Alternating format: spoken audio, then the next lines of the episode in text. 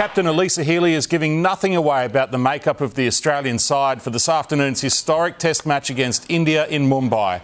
The Aussies are considering playing three specialist spinners along with star all-rounder Ash Gardner.